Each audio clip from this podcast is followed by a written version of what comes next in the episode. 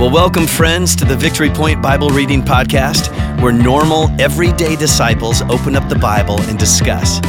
We don't claim to be theologians here, but no one ever said you had to be to read and interpret and apply the Word of God to your life. So thanks so much for joining us today, and here's your host. Well, hello, everybody, and welcome to a brand new week of the Victory Point Bible Reading Plan podcast. My name is Tom Joustra, and I am your host for the week. And my guest this week, I have lived with for about a little over 38 years, honey, right? Yes, yes, So here we yes. have my, my wife, Laurie. So welcome, Laurie. Thanks Thank for you. saying yes to me a couple weeks ago. Well, yeah, it just kind of fit that way. Okay. We've had a busy summer. Very busy. And I was like, you know what? In August, could you please do it with me so we don't have to coordinate our schedules and everything with somebody Yes. else? And you were willing to do that. I am, yeah. And I do have to say, and this refers to our um, our Bible reading for the day. Over the last 38 years, I have not had to live on a corner of a roof. You're lucky. And for for those of you that are wondering what that meant and haven't read the Bible passage yet today, you'll know what that means pretty soon. But for thank you that I have not had to spend Okay, well, I try Any- not. I try not to be a nagging wife. know. So you know, So anyway, so listeners, I have not had um, a chance. Well, I don't know if chance is the right word. I have not had to. do you want to live? No, I it? don't want to live on the corner okay, of a roof. Okay. Anyway, Laurie, could you introduce a little bit uh, uh, uh, about yourself and what you do, and a little bit about our family? All right. I'm Laurie Joustra. I um, work as a librarian at Zeeland Christian School. Love it. Um, I we have four children. Um, Laura lives in Iowa and teaches.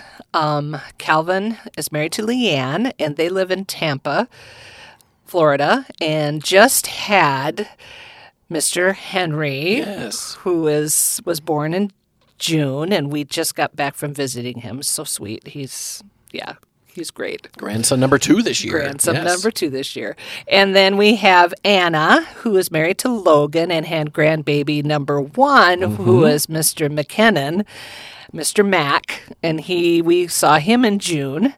And then we have Emily, who lives in Colorado, in Denver. And um, yeah, she works in blind rehab for the um, VA, which is a very interesting job for Mm-hmm. her. And she just moved. She used, well, she was in Tucson, but now she lives in Denver. So now we have two kids in the same state. So we're making Yay. making, Making progress. making progress because I, I don't see any of them coming back to Michigan, but that's okay. Which They're is great. totally fine. Yes, it's great places to visit, and it's where God has put them. So. Exactly. And so we are happy that they are doing what the Lord wants them to do in the place where He wants them to do it. Exactly. Exactly. And it gives us great places to visit. exactly. And so this summer we spent, I mean, a three week trip out west to Iowa and to Colorado and to Arizona to visit your mom. my mother. Yep. And then we just got back uh, a couple days ago from going down to Florida. Florida. So Yeah. yep. So And all of them, we hope, are coming home for Christmas. So that's going to, Joustra household we're hoping for a yes, house full of jousters. full of Joustras. and which, goatses. Yeah, goats. Yes. and two babies and a couple dogs, and you know, it'll all be fun. It will be fun. We haven't been all together in Three over three years. correct, correct. So that's something It'll be fun. that we're looking forward to. Yep. Well, cool. Thanks again, Laurie, for being willing to be my guest uh, this week. Um, before we dive into Proverbs 21, though, Laurie, do you have any um, opinions about creamsicles? Um, they're okay. Because today is National Creamsicle, Day. Yes. I mean, to me, they're they're kind of refreshing. Yeah, they are refreshing. You know, when it's hot outside, to have a, a refreshing creamsicle. But would that be my first choice? No, chocolate. Yeah, something with chocolate, like a chocolate covered. I know downtown Holland they sell those paddle oh, pops. Oh, those you know? are. It's been years since I we know, had those. I know, but you can buy like Hudsonville brand or uh, yeah, I just don't. I know, should. I know, but but anyway. As a kid, the creamsicle was definitely Yes. a thing. so The and, orange one. and I know sometimes when people serve root beer floats, they'll have like the the orange soda there too, Oh, right? yeah, so you could make. so that makes it. And when you put the vanilla ice cream there, it has the Creamsicle. creamsicle flavor, right? Are there more flavors than just orange? oh, there's got to be. Okay. I mean, you could you could do it with grape. Ew. I know. Anyway, anyway, happy uh, National Creamsicle Day, folks. If you uh, don't have any idea what to do for dessert tonight after supper, then feel get free to go get a creamsicle. from Family Fare. I don't There know you where you go. buy creamsicles. Meijer. There we go. I bet you Dollar General's Walmart. got them too. Dollar General might even have them too. All right. So Proverbs uh, 21 is our uh, chapter for the day. And I am going to read it in its entirety, even though it's kind of long. And then Laurie and I are just going to have a discussion about certain things that stood out to us. It's kind of, we were, we were talking before we push record, it's kind of hard because there's sort of like 31 different proverbs here you know, and some of them are connected to each other, some of them are not. Um, anyway, I'll read the whole thing and we'll just have a, a short discussion on just certain things that popped out to us. So here we go Proverbs 21. In the Lord's hands, the king's heart is a stream of water that he channels toward all who please him. A person may think their own ways are right, but the Lord weighs the heart. To do what is right and just is more acceptable to the Lord than sacrifice haughty eyes and a proud heart, the unplowed field of the wicked, produce sin. The plans of the diligent lead to profit, as surely as haste leads to poverty. A fortune made by a lying tongue is a fleeting vapor and a deadly snare. The violence of the wicked will drag them away, for they refuse to do what is right. The way of the guilty is devious, but the conduct of the innocent is upright. Oh, now here's the verse. Better to live on a corner of the roof than share a house with a quarrelsome wife. Yay that I have not had to, for 38 Well, years, live. And I haven't either for a quarrelsome husband. oh, uh, that doesn't say that though. I know. Verse 10 The wicked crave evil, their neighbors get no mercy from them. When a mocker is punished, the simple gain wisdom. By paying attention to the wise, they get knowledge. The righteous one takes note of the house of the wicked and brings the wicked to ruin. Whoever shuts their eyes to the cry of the poor will also cry out and not be answered. A gift given in secret soothes anger, and a bribe concealed in the cloak pacifies great wrath. When justice is done, it brings joy to the righteous, but terror to evildoers. Whoever strays from the path of prudence comes to rest in the company of the dead. Whoever loves pleasure will become poor. Whoever loves wine and olive oil will never be rich. The wicked become a ransom for the righteous, and the unfaithful for the upright. Better to live in a desert than with a quarrelsome and nagging wife. Okay, I have not lived in the desert either. Thank you. Mm, you're welcome. The wise store up choice food and olive oil, but fools gulp theirs down. Whoever pursues righteousness and love finds life, prosperity, and honor. One who is wise can go up against the city of the mighty and pull down the stronghold in which they trust. Those who guard their mouths and their tongues keep themselves from calamity. The proud and arrogant person, Mocker is his name, behaves with insolent fury. The craving of a sluggard will be the death of him because his hands refuse to work. All day long he craves for more, but the righteous give without sparing. The sacrifice of the wicked is detestable. How much more so when brought with evil intent? A false witness will perish, but a careful listener will testify successfully. The wicked put up a bold front, but the upright give thought to their ways. There is no wisdom, no insight, no plan that can succeed against the Lord. And finally, number 31 the horse is made ready for the day of battle, but victory rests with the Lord. So, Laurie, as you kind of prepared for today, what's maybe one thing that jumped out of you? What out, jumped out for you, not out of you. That's a little scary. I know. Um, I verse 3 says, um, To do what is right and just is more acceptable to the Lord than sacrifice, which I think, you know, I mean, in these days, the sacrifices were the big thing, and He just wants us to do what's right and just. And that's just something to, He weighs the heart, Correct. And Solomon, of course, is talking to his sons, right, kids, kids? to us, right? And he's encouraging them do what is right, right? Do what is just. Um, I know in verse five, he also encourages them to kind of be diligent, right? The plans of the diligent lead to profit. So he's encouraging them to be right in verse three, to be just in verse three, to be diligent in verse 5 And yeah, he's doing that same thing to us, right? In 2023, Right. people of God, be right, do things that are just, be diligent in everything you do.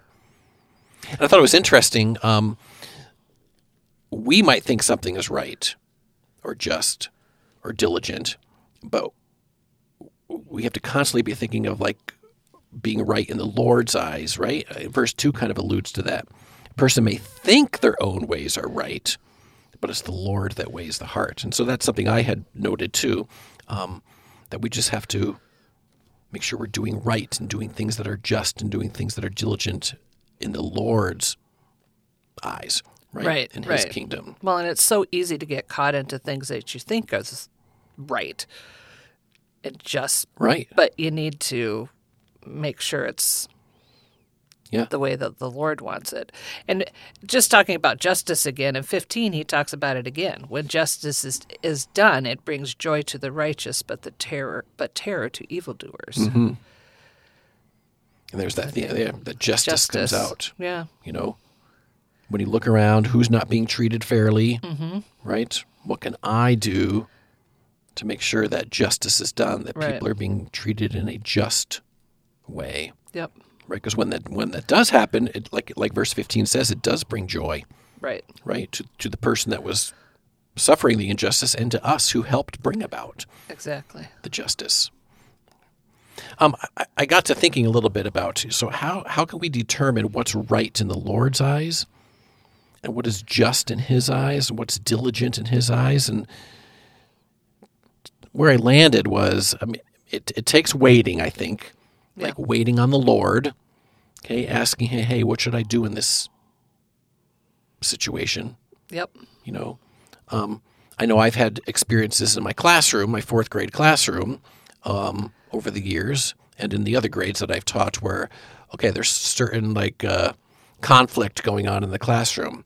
And uh,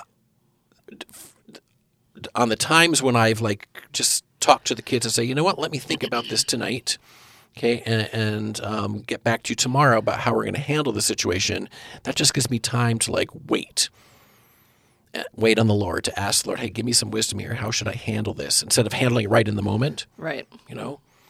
And I know you, I'll come home and I'll, I'll, I'll talk with you, Yep. you know, um, and get some wisdom from you too. And that kind of reminded me of verse, uh, what is it, 11, verse 11.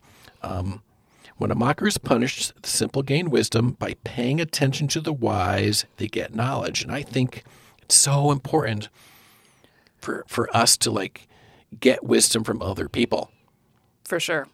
whether it's our spouse or whether it's friends or people that you that you trust you know i think that just helps so much in i don't know just trying to figure out okay what does the lord want me to do in this situation Yeah. Agreed. yeah anything else that uh, popped out at you Um. Well, the whole nagging wife thing, hitting it twice. so, I think that's just interesting. Um, I don't know. You go through the proverbs and you hear a lot about quarrelsome and nagging Yeah. wife, and yeah I don't know if that was a problem there, but but to me i mean from my point of view i got to be careful that i as the husband am not nagging and quarrelsome as well true. right? It can't just be the wife's fault. It's got to be both people have to kind of watch their tongue and watch their attitudes. Yeah, for sure. Yeah. I also haven't um, marked verse 30, where there is no wisdom, no insight, no plan that can succeed against the Lord, which I think is very interesting. I mean, you can think you're smart, you think you got it all in the plan, too. I mean, aren't we ones to sit and plan all the time? But um, it's not going to go against, you can't go against what the Lord wants. Right. Like he's ultimately in control, He is. right? Yes, for sure. I know um, last week, um, Kim and Nadine were talking about the sovereignty of the Lord. That's exactly what this is, right? I mean, Right. He's the one. I mean, we can make our plans, Yeah, I know. but ultimately, He's the one who is sovereign Right. and will bless the plan, or He might uh, destruct the plan for His purposes, right? Exactly. And usually, I mean, I have found that I it's just so much easier to just say, "Okay, Lord, it's whatever you want to do. Yep. And and I look back at my life and it's just like I can plan, you can plan, but it's usually is just it's easier to just rest in the Lord's plan, Exactly. not mine. And even that very last verse there, right? The horse is made ready for the day of battle. So that's like human, mm-hmm. right? Getting Right. making our plan, blah blah blah. But okay, victory always rests with the Lord. Yep. And so, listeners, as you go into your Monday, um, just rest in that fact, right? You can, yeah, you can make your plans. Okay, you can um, plan for the future, uh, but ultimately, just always remember um, that victory will rest in the Lord, and the Lord might thwart a certain plan if you want something else to happen, or He might bless your plan. Uh, but ultimately, is always the Lord who is in control, and we just need to rest in the fact that He knows what He's doing. All right, blessings on your Monday. We'll see you back here tomorrow. Well, thank you for joining us today for the Victory Point Bible Reading Podcast. We hope that today's conversation was helpful for you and encourages you in your daily walk with God. If you have any questions or thoughts to share with us, please email us at info at victorypoint.org. We would love to hear from you.